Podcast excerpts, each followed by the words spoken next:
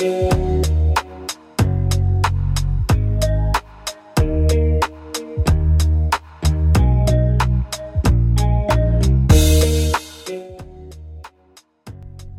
tu Jakub. Zapraszam do kolejnego podcastu PokerStrategy.com. W odcinku Madavaster opowie o turniejach multi-entry na Full Tilt Poker. Następnie przybliżymy Wam osobę naszego trenera Gomora, z którym wywiad przeprowadził Fizolow. Zaczynamy jak zwykle od newsów Torka i Morisa. Jadziem.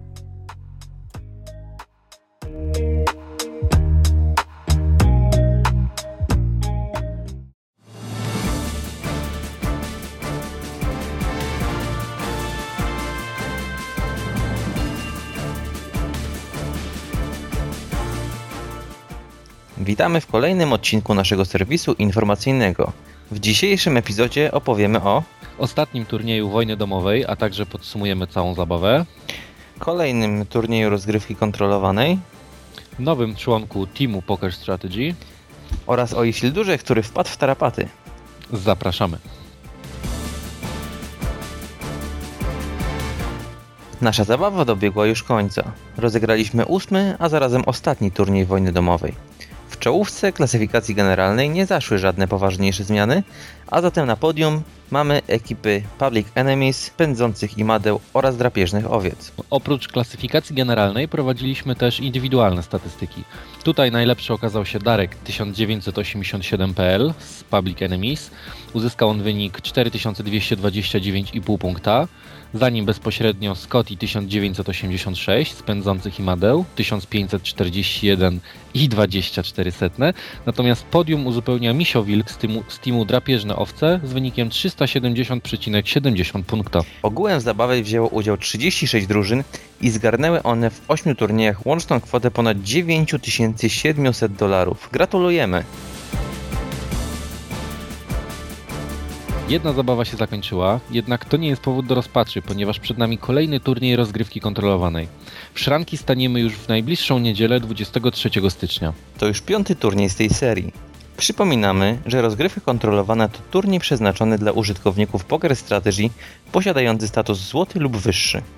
Jest to turniej MTT, w którym uczestnicy stołu finałowego zobowiązują się udostępnić swoje hand history, przez co nasz trener będzie mógł przeprowadzić szczegółową analizę, opierając się na widocznych kartach wszystkich graczy. Z pewnością należy traktować to jako świetną sesję treningową, która w połączeniu z analizą hand history daje nieoceniony materiał edukacyjny.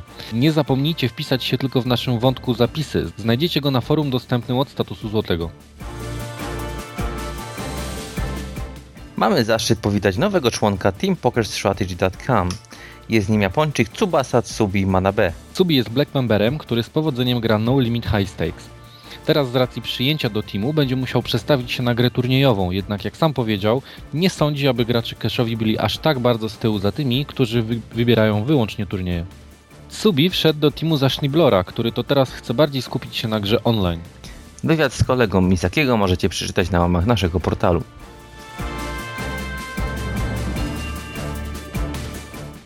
Jak mówi przysłowie, płacz i płać. Jakże nam bliskie podczas płacenia podatków. Co jednak ma powiedzieć Wiktor Blum, znany bardziej pod pseudonimem Isildur 1? Jak wyliczył szwedzki fiskus, ma on zapłacić 150 milionów dolarów wynikających z należności podatkowych. Jak urząd podatkowy doszedł do takiej sumy? Obliczono, że Isildur brał udział w pulach o wartości 4,5 miliarda dolarów, z czego wygrał 450 milionów. Więc z prostego rachunku wyszło, że musi on zapłacić 150 milionów podatku. Jak widać, Szwedzi nie widzą żadnej różnicy pomiędzy wygranymi pulami a rzeczywistym profitem. Szczególnie, że Isildur jest około 3 milionów dolarów na minusie. Serwis informacyjny prowadzili dla Was Torek oraz Morris. Dziękujemy.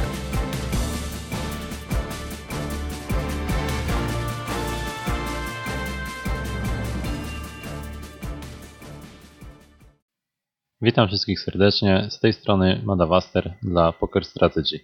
W dzisiejszym podcaście chciałbym poruszyć temat pewnej nowinki na Full Tilt Poker, jaką są Multi-Entry Tournaments, czyli tak zwane turnieje z wieloma miejscami, bowiem tak właśnie brzmi oficjalne tłumaczenie, które można znaleźć na polskiej stronie Full Tilt Poker.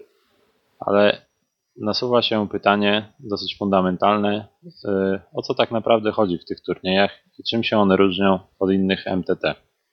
Otóż w takich turniejach możemy dokonać kilku niezależnych rejestracji, a co za tym idzie, możemy grać przy wielu stołach w jednym turnieju jednocześnie. Istnieje jednak odgórne ograniczenie liczby wejść, jakie możemy wykupić do danego turnieju i oczywiście za każdy z nich musimy uiścić normalną opłatę, czyli zapłacić wpisowe wraz z opłatą turniejową. Temat jest generalnie bardzo świeży, ponieważ turnieje te dostępne są od około tygodnia. Jest on na czasie również z uwagi na nadchodzącą promocję, bowiem od 24 do 30 stycznia Full Tilt Poker podwaja pule gwarantowane we wszystkich turniejach. Brzmi bardzo fajnie, nieprawdaż? No rzeczywiście, miło z ich strony, ale co to ma wspólnego z turniejami multi-entry? Otóż w tym jednym tygodniu wszystkie takie turnieje zostaną zmienione na multi-entry tournaments. Wyjątkiem są tutaj turnieje shootout oraz cashout, które nie ulegną takiej zmianie, ale mimo to gwarantowane pule nagród w tych turniejach również zostaną podwojone. Ta tymczasowa zmiana sprawia również, że jeśli ktoś nie będzie miał w filtrach turniejowych zaznaczonej opcji Multi-Entry Tournaments, to może się lekko zdziwić, gdy w lobby nie znajdzie prawie żadnego turnieju z gwarantowaną pulą. Natomiast osoby, które sceptycznie podchodzą do wszelkich zmian i którym już teraz coś nie pasuje w tego typu turniejach, mogą spać spokojnie, ponieważ ta zmiana ta nie jest trwała i po 30 stycznia wszystko powinno wrócić do normy. Chociaż już teraz dostępna jest pewna liczba turniejów multi-entry i one akurat raczej zostaną w harmonogramie na stałe, ale jak to się mówi, sytuacja jest rozwojowa i na pewno w zależności od popularności tych turniejów w nadchodzącym tygodniu oraz od opinii użytkowników zależy, czy w docelowym rozkładzie turniejów zajdzie jeszcze więcej zmian. Można to porównać do małego testu, czy też sprawdzianu. Natomiast prawdziwym egzaminem dla turniejów multi-entry będzie 19. edycja Full Tilt Online Poker Series, w której aż 9 z 45 turniejów odbędzie się w formule multi-entry. A co ciekawe, jednym z nich będzie main event. To samo dotyczy również serii Mini Tops. Jak to się skończy na dłuższą metę? To już los pokaże. Ale jedno jest pewne. Otóż za sprawą Full Tilt Poker na naszych oczach dzieje się historia. Ale zaraz. Wracając do zasad. Czy jeżeli będziemy mieli trochę szczęścia, to uda nam się trafić kilka miejsc przy tym samym stole? I czy w ogóle będzie rozgrywany heads up, jeżeli zachowamy dwa wejścia jako ostatni gracze pozostali w turnieju? A co jeżeli trafią na stolik, na którym jeden z graczy występuje w kilku wcieleniach? Przecież będzie w ten sposób znał większą liczbę kart. Spokojnie. Nie ma co się martwić, ponieważ taki scenariusz w ogóle nie jest możliwy. W tych turniejach wykluczono taką ewentualność, bowiem mechanizm losowania i łączenia stolików został napisany tak, aby zawsze przydzielić nam miejsca przy różnych stołach. Natomiast jeżeli będziemy dysponowali większą liczbą graczy niż jest stolików w grze, to wtedy również nie ma zmiłuj i jeden z naszych graczy automatycznie zakończy grę na odpowiednim miejscu. A jeśli jest to miejsce płatne, to oczywiście otrzymujemy związaną z nim wygraną. Proces ten określany jest jako łączenie miejsc, po angielsku merge. Jeśli do niego dojdzie, to komunikat o tym zdarzeniu wyświetli się wszystkim graczom przy stoliku. Jednak jego żetony nie wyparowują i nie znikają w tajemniczy sposób, tylko są dołączane do najmniejszego ze staków, którymi jeszcze dysponujemy. Jest to właśnie taka cecha turniejów multi-entry, która wzbudza dużo wątpliwości i jest dosyć kontrowersyjna dla graczy. Chociaż czy słusznie? O tym pomówię już za chwilę. Jednakże to, co warto tutaj jeszcze podkreślić, to że formuła multi-entry może być łączona z innymi wariantami turniejów, czyli mogą to być turnieje np. Rush Poker, Rebuy albo Knockout, a także mogą się różnić pod względem struktury oraz liczby miejsc przy stoliku. Generalnie jest już kilka takich turniejów. Nie wszystkie z nich mają gwarantowaną pulę nagród, a także nie jest to opcja zarezerwowana wyłącznie dla gier No Limit Hold'em. Jedyne wykluczone warianty to turnieje multi-entry w trybie shootout albo cashout. Natomiast jeśli ktoś zastanawia się teraz, jak hardkorowe będzie połączenie formuły Rush Poker z turniejem multi-entry, Super Turbo i Six Max, to dobrą okazją, aby to sprawdzić, jest turniej za 2,5 dolara, który rozpoczyna się kwadrans po północy polskiego czasu. Chociaż i tak nie jest to pełne szaleństwo, ponieważ brakuje w nim opcji rebuy. No tak, ale czy warto w ogóle interesować się tymi turniejami? Czy są one opłacalne? Jakie są ich wady i zalety? Postaram się to teraz pokrótce przeanalizować, chociaż rozważania te są dość ogólne i nie będziemy się tu zamęczać zaawansowaną matematyką. Przyjmuję założenie, że mówimy o graczach, którzy standardowo uprawiają multitabling grając MTT. Ponieważ dla kogoś, kto jeszcze nie wyobraża sobie gry w kilku turniejach jednocześnie, zmuszanie się do czegoś takiego tylko z okazji wprowadzenia turniejów multi-entry byłoby tragicznym pomysłem. A zatem, jakie są zalety turniejów multi-entry? Po pierwsze, formuła ta od razu przekłada się na wzrost efektywnych pól nagród, z uwagi na to, że będzie w nich brało udział dużo więcej graczy. Natomiast jeśli na dodatek jest to turniej z rebuyami, to pule mogą się stać naprawdę ogromne. Co więcej, jeżeli bardzo nam się podoba dany turniej, to ile będzie dla niego przewidziana opcja multi-entry, to możemy od razu zagrać w nim kilka razy, a nie czekać na kolejny taki turniej przez całą dobę, tydzień czy też kwartał w przypadku turniejów w TOPS. Generalnie pozwoli nam to także na lepszy dobór turniejów, ponieważ nie będziemy teraz musieli godzić się na wiele kompromisów, czyli brać udział w turniejach, które nie do końca nam pasują, tylko dlatego, że brakuje innych opcji, a w przeciągu godziny lub dwóch nie startuje już nic ciekawego. Co więcej, obecnie sytuacja wygląda często tak, że mamy otwarte obok siebie turnieje bardzo zróżnicowane pod względem struktury, stawek, a czasami nawet six maxy pomieszane z full ringami, co na pewno nie jest optymalną kombinacją. Czemu nie jest to optymalne? Ponieważ po pierwsze, dynamika w każdym takim turnieju może być zupełnie inna. A po drugie, w niektórych turniejach mamy większy edge nad swoimi przeciwnikami niż w innych. Zatem optymalnym rozwiązaniem byłoby zastąpienie pozostałych turniejów tymi lepszymi. I taką możliwość dają nam właśnie turnieje multi-entry, w których naturalną koleją rzeczy jest to, że przy każdym stoliku mamy ten sam poziom blindu, a zatem tę samą fazę turnieju.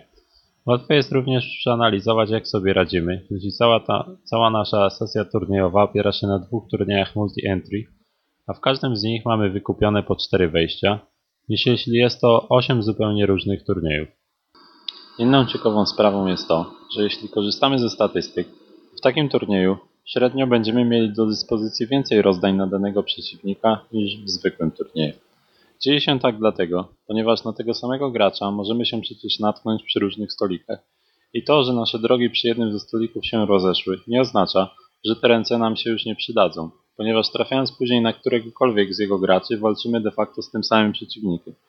To samo dotyczy notatek, a zatem można wywnioskować, że w turniejach multi-entry wzrasta znaczenie readów, ponieważ istnieje większa szansa na to, że będziemy mieli okazję z nich skorzystać.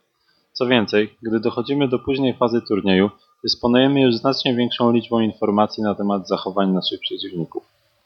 Kolejnym, yy, kolejną zaletą formuły multi-entry jest to, że gracze niszowych odmian pokera mają wreszcie szansę na jakikolwiek multitabling, ponieważ do tej pory sytuacja wyglądała w ten sposób, że mieli oni jeden sensowny turniej dziennie i to wszystko.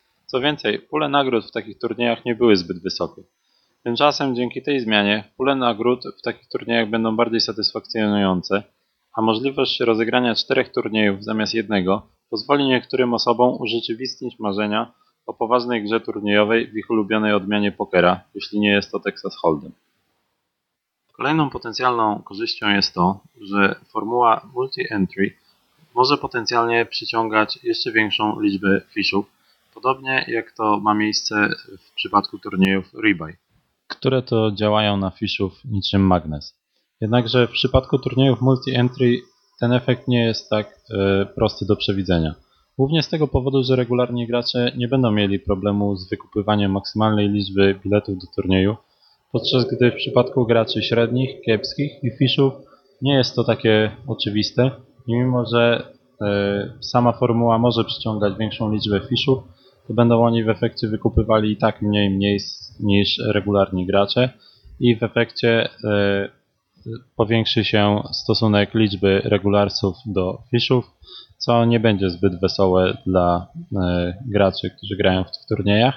Natomiast na średnich i niskich e, stawkach mogą się tam dziać prawdziwe cuda i generalnie jak najbardziej formuła ta powinna przyciągnąć coraz y, to większe rzesze fiszów, którzy będą zadowoleni z takiej formy, w której mogą, jak to, jak to, jak to oni sobie tłumaczą, mieć kilka żyć, Ale oprócz generalnie zwiększonego przypływu fishów do tej odmiany y, turniejowej, y, może ona mieć także wpływ na sposób myślenia graczy średnich i słabych, ponieważ część z nich, którzy nie mają do końca wszystkiego poukładanego w głowie we właściwy sposób, mogą oni zacząć doszukiwać się pewnych związków przyczynowo-skutkowych między swoimi poczynaniami na różnych stolikach i swoim stanem posiadania.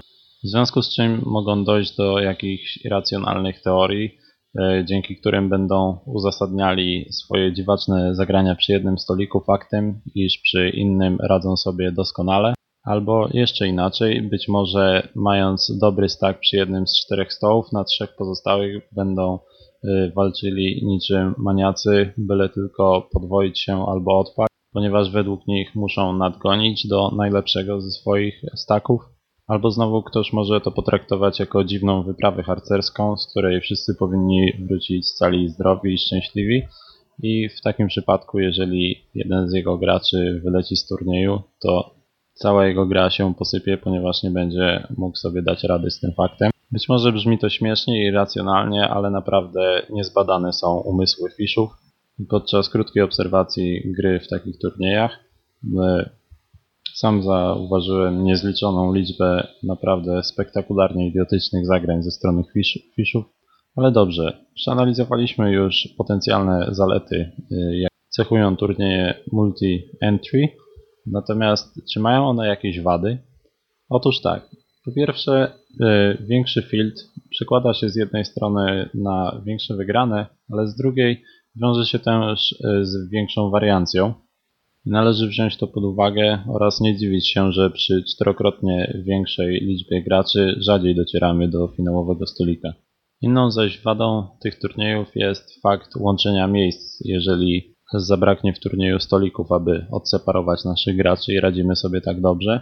I największa liczba graczy narzeka właśnie na tę, na tą cechę tych turniejów. Jednakże zadziwiające jest to, że pierwsze, najgłośniej jak zwykle krzyczą ci, którzy nie mają wiele wspólnego z finałowymi stolikami i jeszcze nigdy w życiu takowego nie widzieli.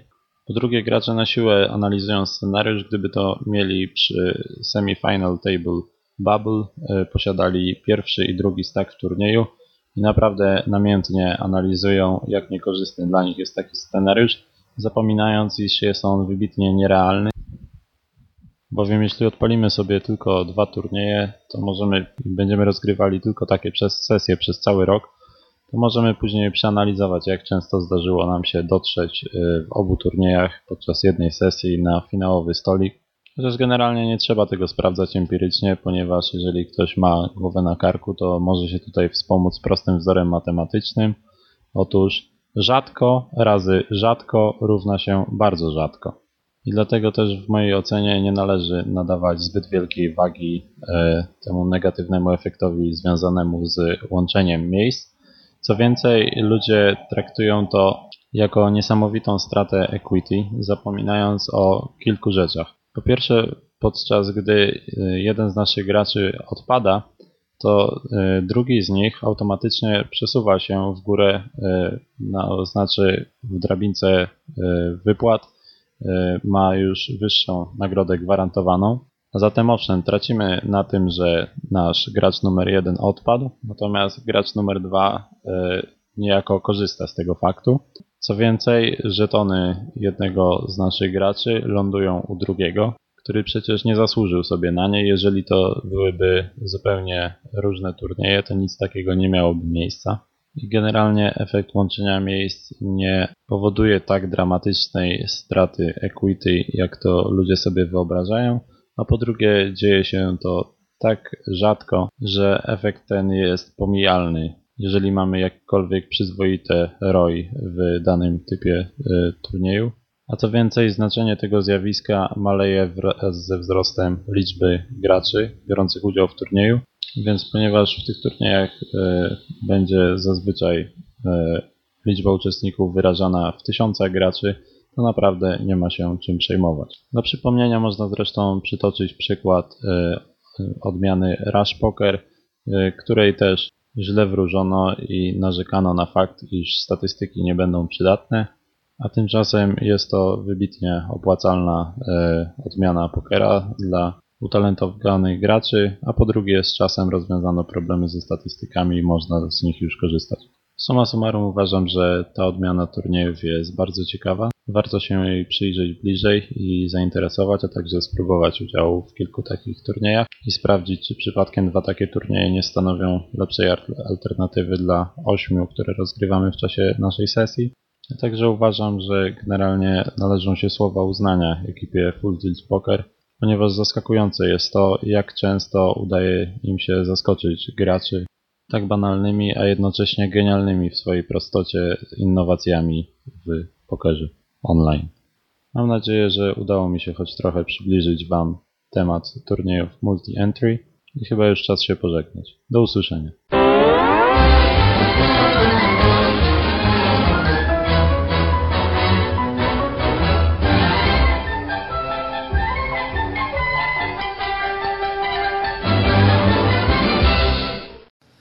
Witam serdecznie z tej strony Fizolow dla pokerstrategy.com. Dzisiaj kolejny gracz z... No, dla nas to już są pewnie high stakesy.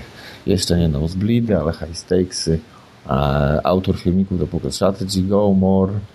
Witam wszystkim. bardzo serdecznie. E, rano jest. Co ty w ogóle tak wcześnie rano robisz? No właśnie, 12. Co ja, co ja o tej porze robię? Nie no, staram się teraz już raczej normalnie yy, wstawać, bo wcześniej za dużo grałem w nocy.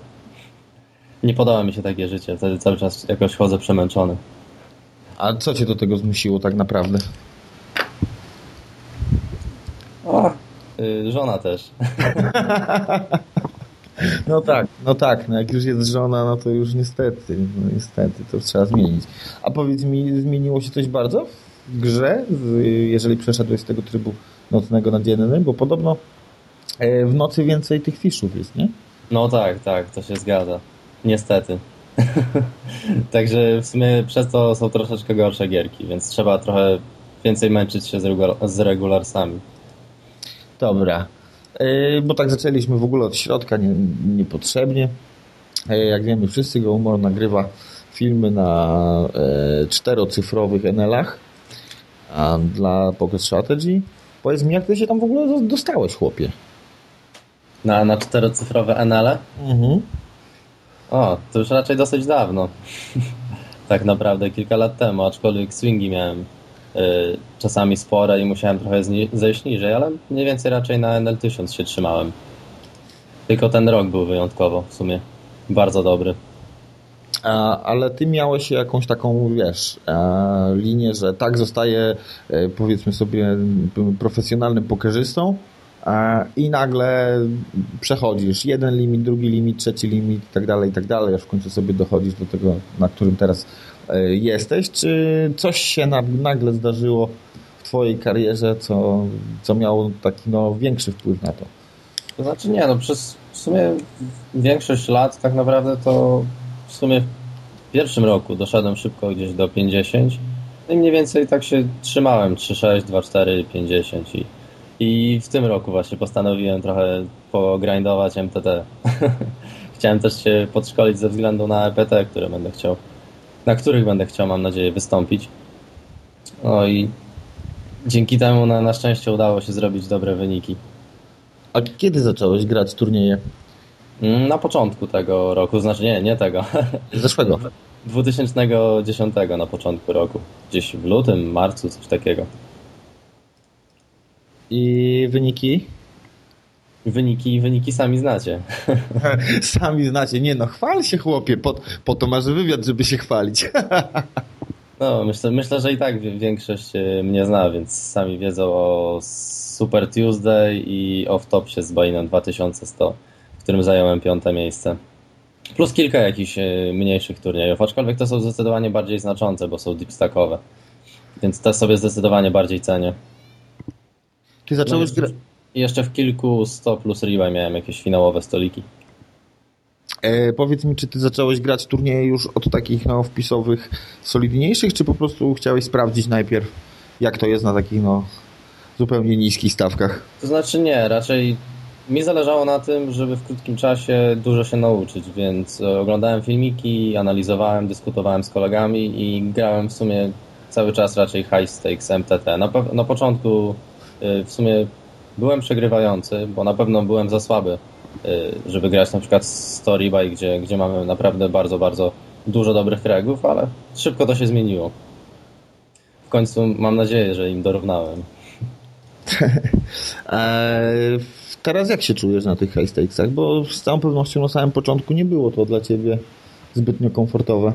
No nie, szczególnie, że też na przykład było widać chociażby na Super Tuesday, gdzie jest w sumie przez większość turnieju jestem troszeczkę taki nie do końca pewien i troszeczkę przestraszony. Dlatego ze względu na to, że nie miałem doświadczenia w tak dużych turniejach. Tak samo we Wtopsie. Może nie, nie grałem super jakoś fancy, ale myślę, że we Wtopsie grałem całkiem ok. Już nie było to jakiś Skertmany, tylko byłem maksymalnie skupiony. Aczkolwiek nadal wydaje mi się, że mam, jeżeli chodzi o doświadczenie turniejowe, takich e, grubych turniejów z dużym wpisowym zbyt małe doświadczenie. Nadal i mam nadzieję, że jeszcze trochę potrenuję, ze względu na to, że takie finałowe stoliki to naprawdę nie, nie robi się codziennie. Mówisz, że twoim celem jest European Poker Tour. A powiedz mi, czy przygotowujesz się jakoś do, do turniejów live, no bo to jest coś chyba zupełnie innego niż, niż turnieje online. To znaczy jak pograłem trochę na żywo, pograłem w Warszawie, to znaczy nie, nie turnieje, ale grałem kesza na żywo. A myślę, że w turnieju dla mnie nie będę się czuł jakiś spięty i tak dalej, bo jest to deepstackowy turniej, w którym się myślę, sądzę, że będę po prostu czuł dobrze. A nie boisz się tego, że w turniejach e, live, gdzie gra się czasami no, po 10-12 godzin dziennie, e, że może wkraść się jakaś taka nuda, niecierpliwość i tak dalej, i tak dalej. Bo wiesz, to nie jest to samo co kaszówka. Zgadza się. Yy, jak przytiltujesz w pewnym momencie, to wiesz, zawsze możesz zrobić sobie rebuy i tak dalej, natomiast w turnieju live już na to miejsce jakby nie ma. Kiedyś bardziej bym się o to bał. Teraz myślę, że więcej nabrałem dystansu i spokoju i cierpliwości. Czyli siedzenie 12 godzin przy stoliku bez karty na przykład nie, nie stanowiłoby dla Ciebie. 12 godzin bez karty? To ciężko, to musiałbym chyba odejść od stolika. No właśnie, w turnieju tego zrobić nie można. Nie, no, na przykład w Topsa przecież też grałem ile? 20 chyba godzin, czy, czy coś takiego. Y, tego z Bainem 2100 i myślę, że też nie popełniłem tam za wiele błędów, aczkolwiek kilka było, o których y, powiedziałem na filmiku. Więc myślę, że grałem na pełnym skupieniu praktycznie. Więc mam nadzieję, że też dam radę WPT. To się okaże. To się okaże, oczywiście życzę mi Ci powodzenia. A nie myślałeś, żeby zrobić jakiś shot e, na mniejszy turniej z mniejszym wpisowym? Może EMOP, czyli European Masters of Poker? E, tam jest... No też, też, też spróbuję. To akurat nie ma dla mnie znaczenia z, z jakim bainem. No tak, no tak. No to powiedział człowiek, który y, w ciągu miesiąca tego e, zarobił 100 tysięcy dolarów, więc w ogóle to gra gratuluję bardzo. Aha, dziękuję. Y, na jakich teraz, powiedz mi, stawkach się upierasz? Teraz się upieram na 25,50 i 10,20. Czyli na No Limit 5000 i na No Limit 2000. Tak, przede wszystkim. Chyba, że nie ma gierek, to wtedy sobie grinduję 50. Jak ważny jest table selection na tych stawkach? Wow. Znaczy to jest... E, hmm. Na każdych stawkach jest bardzo ważny table selection. Pytanie tylko, czy komuś zależy bardziej na kasie, czy na rozwijaniu się, bo jeżeli na rozwijaniu się, to na pewno warto po prostu sporo grać e, z dobrymi regularsami. Na pewno na początku każdy będzie przegrywał, szczególnie, że jeżeli będzie wchodził z niższych stawek na wyższych i grał z regularsami, którzy na przykład regularsi na 10-20 też grają spokojnie 50-100 i mają bankrole na to. Więc większość z nich po prostu nie gra z. Ale na pewno y, też warto budować y, swojego bankrola i tak, tak zwany bum, hunting, czyli czekanie na fisza. I osobiście po dużym downswingu teraz na 25-50 raczej staram się tylko grać z fiszami, jeżeli jest fisz na stoliku, a 10-20 i niżej z regularsami. Aha. Czyli dalej myślisz, że jesteś jeszcze w stanie się nauczyć coś od nich, czy już jesteś w stanie im dorównywać tym regularsom na 10-20 i, i naprawdę no, stanowić dla nich poważną konkurencję? No w każdym razie ostatnio miałem kilka ciekawych sesji i myślę, że sobie całkiem dobrze radziłem. Miałem na stoliku Molzwi 47, ADZ, Natsinio, tam Z Justin, jak dobrze pamiętam, i ktoś jeszcze. I byłem e, na plusie podczas tych sesji, jak dobrze pamiętam. No, to... A to są, to są ci sami regularsi, którzy grają 25-50 i wyżej. No tak, no Cinio to jest zresztą gracz z Pocket Strategy. E, Z Justin no to jest Justin Smith, oczywiście. Trzeba powiedzieć. Twarz znana z turniejów e, MTT, wielkich światowych. E, dobra. Ciekawi mnie jeszcze tylko jedna rzecz, bo zawsze od, od małego powtarzali, że nie graj z lepszymi od siebie, bo będziesz tracił pieniądze. A ty tutaj wygłaszasz zupełnie inną, inną teorię. No jasne, że będziesz przegrywał pieniądze.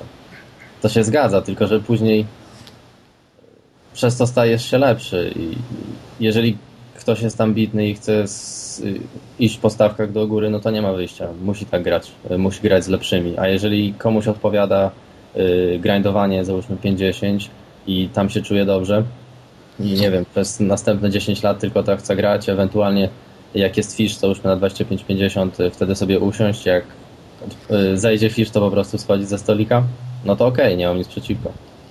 Każdy ma po prostu różne cele, podejścia. A mm, no, miałem pytanie w głowie i zapomniałem. Ojejku. A, już wiem, już sobie przypomniałem. To się wytnie. Nie, żartowałem, nic się nie będzie wycinało. e, powiedz mi, czy masz jakiś taki swój cel, jeżeli chodzi o rozwój pokera e, odnośnie stawek i tak dalej? Czy chciałbyś się piąć grać z najlepszymi na świecie już na nosebleedach, czy może chciałbyś się zatrzymać w pewnym momencie i po prostu tylko zarabiać grube pieniądze? Wiesz co, to się coraz zmienia. Kiedyś zależało mi na tym i dlatego nawet w sumie, pomimo tego, że miałem sporego bankrola w pewnym momencie, no i pewnie cieszę się z tego powodu, że wypłacałem y, kasę, y, ze względu na to, że pewnie bym to przegrał, tą dużą część pieniędzy, bo pewnie pomimo tego, że szedłem szybko po stawkach i byłem na 50, czy nawet może jakieś szoty na 10-20, tam dwa lata temu, czy coś takiego, to wydaje mi się, że byłem za słaby na te stawki i może po prostu miałem dobrego rana i prawdopodobnie bym przegrał te pieniądze i cieszę się, że, że to powypłacałem i jakoś tak jakby ustabilizowałem finansowo, a teraz y, raczej zależy mi na tym, żeby się piąć y, do góry i mam nadzieję, że kiedyś będą nosebleedy. Oczywiście, życzymy Ci tego. Wszyscy. To jeszcze daleka droga. No, już nie taka chyba daleka. Ile to zostało? Na przykład, na przykład na początku 2010 moim głównym celem było 25-50. Więc w miarę to się zrealizowało, aczkolwiek jeszcze nie do końca, bo nie jestem jeszcze raczej w stanie. Yy, mój bankroll w sumie nie jest w stanie jeszcze znosić swingów yy, na 25-50, żeby grać z samymi regularsami regularnie, bo to są strasznie swingowe gierki. Jednej, podczas jednej sesji może być minus 50, podczas drugiej plus 60, także. Mówisz o tysiącach czy bainach? Yy, tysiącach. bainach to już za dużo trochę. To już wtedy y, tilt zdecydowanie.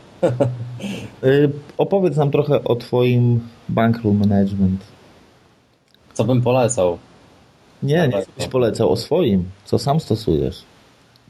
Co ja stosuję? Y, ja stosuję przynajmniej raczej 50 bainów na dane stawki.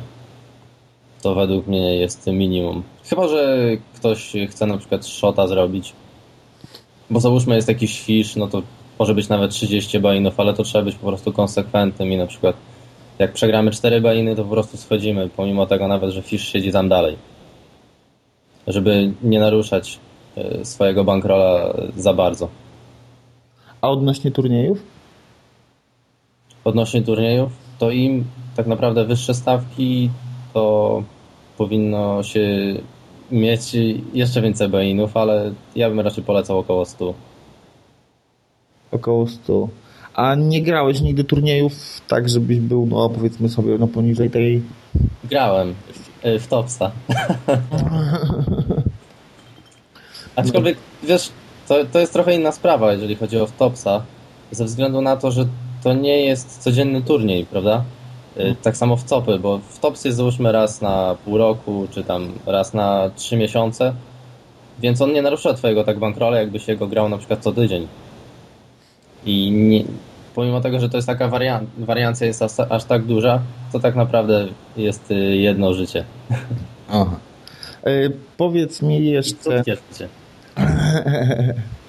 zdradź nam proszę, od kogo się uczyłeś grać turnieje, e, filmiki, jakich e, graczy e, oglądałeś? Na, oglądałem na Poker X Factor.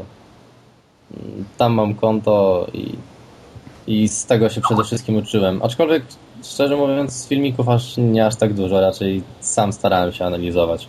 Bo często to, co gracze MTT grają, nie podoba mi się to, co oni robią post-flop, bo najczęściej y, nie mają pojęcia, szczerze mówiąc.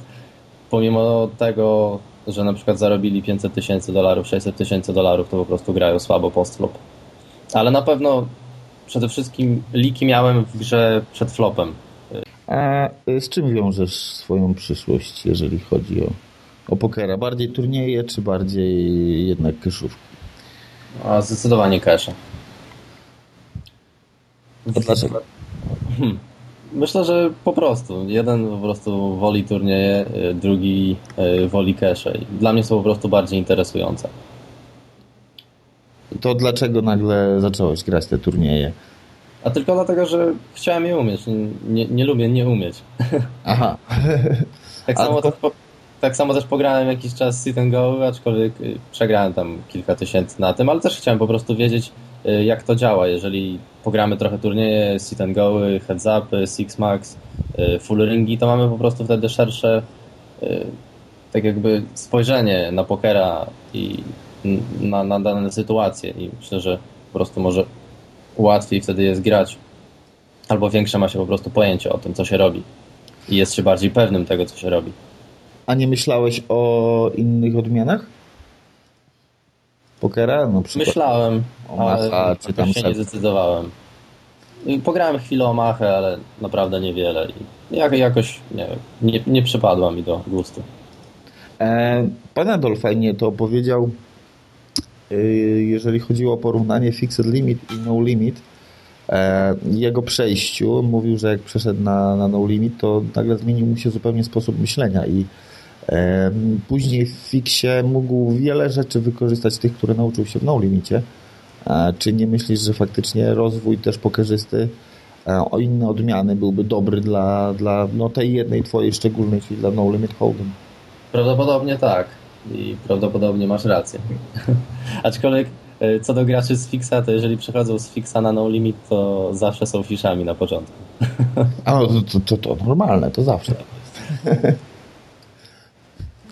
tak. Y, Pan Adol też był takim fiszem. A ty No, próbowałeś? na pewno jak ja bym wszedł na Omachę 25-50, to też był największym fiszem. No już się tacy zdarzali. I to mamy na rodzimym podwórku takich. tak, wiem nawet, co masz na myśli. No to nie będziemy tych myśli rozwijać w takim układzie. Większość słuchaczy pewnie również Tak. zdaje sobie z tego sprawę, o co chodzi. E, I to nie jest y, end od nas. Nie, to nie jest. Powiedz mi, e, jakby ci się tak udało faktycznie zająć dobre miejsce na, na, na turnieju EPT i skosić nagle jakąś tam potężną sumę, która nie wiem, podwaja twój, czy potraja nawet twój bankroll. Co wtedy? E, To znaczy, jeżeli chodzi o stawki, Tak. to wtedy nic nie zmienia się. Y, Grałbym to samo co teraz. Raczej chcę dojść tak naprawdę o, wygrywając na cashach niż jakimś shotem na turnieju. Ze względu na to, że jeszcze chociażby żyjemy w Polsce i jeżeli wygrałbym takie EPT, to przede wszystkim te pieniądze byłyby w pełni legalne i mógłbym je zainwestować i 100% tych wszystkich pieniędzy na pewno bym zainwestował. Albo bym po prostu kupił jakieś drugie mieszkanie i tak dalej. Więc na No. pewno ża- żadna część z tych pieniędzy nie poszłaby na pokera. Y, Słuchajcie go umora, mili słuchacze moi, ponieważ on słusznie gada. Ale y, z całą pewnością trochę kasy zostawiłbyś na kolejne turnieje. A, no to tak, oczywiście. E, zamierzasz grać jakieś satelitki przy, w następnych e, tygodniach, może miesiącach na APT? Właśnie nie wiem. Teraz pograłem kilka i w, ka- w każdej odpadłem w sumie nie, niewiele mając do powiedzenia. W sumie totalnie praktycznie card dead albo jakiś suckout. Więc nie wiem, czy nie wolę po prostu zrobić direct buy-ina i grać cache. Ze względu na to, że taką satelitkę muszę grać 6 godzin czy, czy 7 godzin, kiedy to jest tak naprawdę tam e, 6-7 tysięcy euro. Tylko tak naprawdę właśnie chodzi o koszta, że jeżeli samemu się leci, mam nadzieję, że się z kimś zgadam, bo polecieć samemu i jeszcze wynająć pokój samemu, załóżmy w tym miejscu, gdzie jest TPT i plus życie, to wychodzi tak, tak naprawdę drugi buy-in. O, nie. Może, może lekka przesada, ale w każdym razie koszta są wtedy spore takiego EPT. O 50% baina musisz doliczyć do tego. Dokładnie. E, Szczególnie, że chciałbym jeszcze pograć jakieś side i cache na miejscu. kiedy się wybierasz? Dawaj. Może Berlin, może Kopenhaga. O, czyli już blisko. Blisko, mam nadzieję, że blisko, aczkolwiek to wszystko jeszcze zależy. Dobra. A Cały, powiedz, cały czas się wszystko zmienia. a kogo z polskich pokerzystów e, turniejowych, keszowych e, szanujesz i, i kogo byś polecał jako naprawdę mm, gracza, na którym się można wzorować? Hmm. Hmm. Z high graczy to niewielu pewnie znam y, polskich, tak naprawdę, y, osobiście, których mógłbym polecać jakoś szczególnie. Y, na, na pewno Simon o, od nas y, z Poker Strategy, od MTT, to jego na pewno bym polecał. Szczególnie, że jego, to znaczy on, tak naprawdę mnie jeszcze pozytywnie zaskoczył, szczególnie jak nim, z nim grałem kilka sesji, że on w stosunku do większości graczy MTT naprawdę dobrze myśli, jeżeli chodzi o rozgrywanie rąk i rozgrywanie ich postflop, czyli myśli tak pod kątem już cashowym, czyli takie połączenie cashu z MTT. Więc on jest taki, myślę, że jednym z najlepszych, jeżeli chodzi o Polskę. A co do cashy, wow. Nie wiem, na pewno Thompson jest bardzo dobry i na pewno ma bardzo dobre wyniki. A tak poza tym to ja jestem najlepszy, prawda? No tak, ty jesteś najlepszy. Nie ja, ty!